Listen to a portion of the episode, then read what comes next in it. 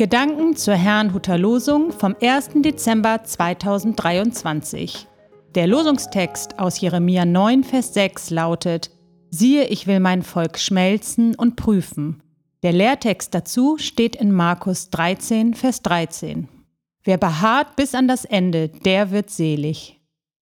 Es spricht Angela Mumsen.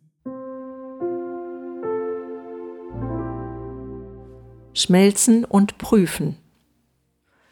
Sowohl die heutigen Bibelverse als auch deren jeweiliges Umfeld räumen mit der Vorstellung auf, ein Leben mit Gott bedeutet das Ende aller Probleme, weil man dann ja auf der sicheren Seite ist. Für alle, die zu seinem Volk gehören, wie es im Losungswort heißt, bedeutet das, sehr wohl darauf zu achten, wie man sein Leben führt.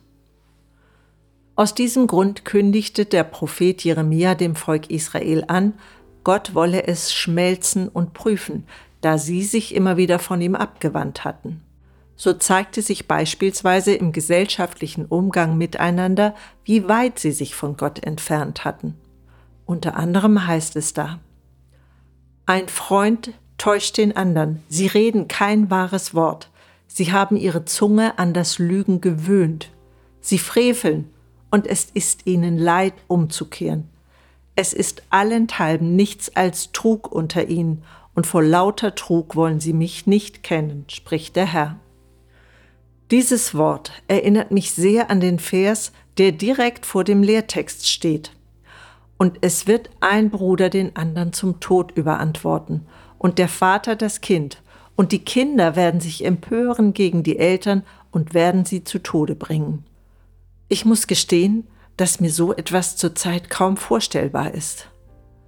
Was ich jedoch verstehe, ist die Aufforderung, bis zum Ende durchzuhalten. Auch wenn ich glaube, dass Jesus Christus meine Schuld am Kreuz getragen hat und Gott mir deshalb gnädig sein will, weiß ich doch, dass Prüfungen zum Leben eines Christen dazugehören.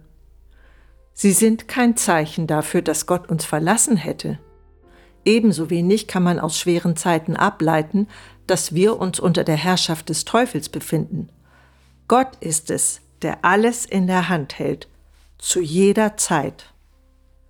Im Umfeld des Lehrtextes kündigt Jesus seinen Jüngern harte Zeiten an. Er sagte aber auch, dass Gott sie den Seinen zuliebe verkürzen wird. Dies zeigt mir, Gott will, dass wir leben, und sein Wille wird ganz gewiss geschehen, im Himmel und auch hier auf Erden. Ich wünsche Ihnen einen gesegneten Tag. Und als Gebet habe ich heute eine Strophe aus dem Lied von guten Mächten wunderbar geborgen.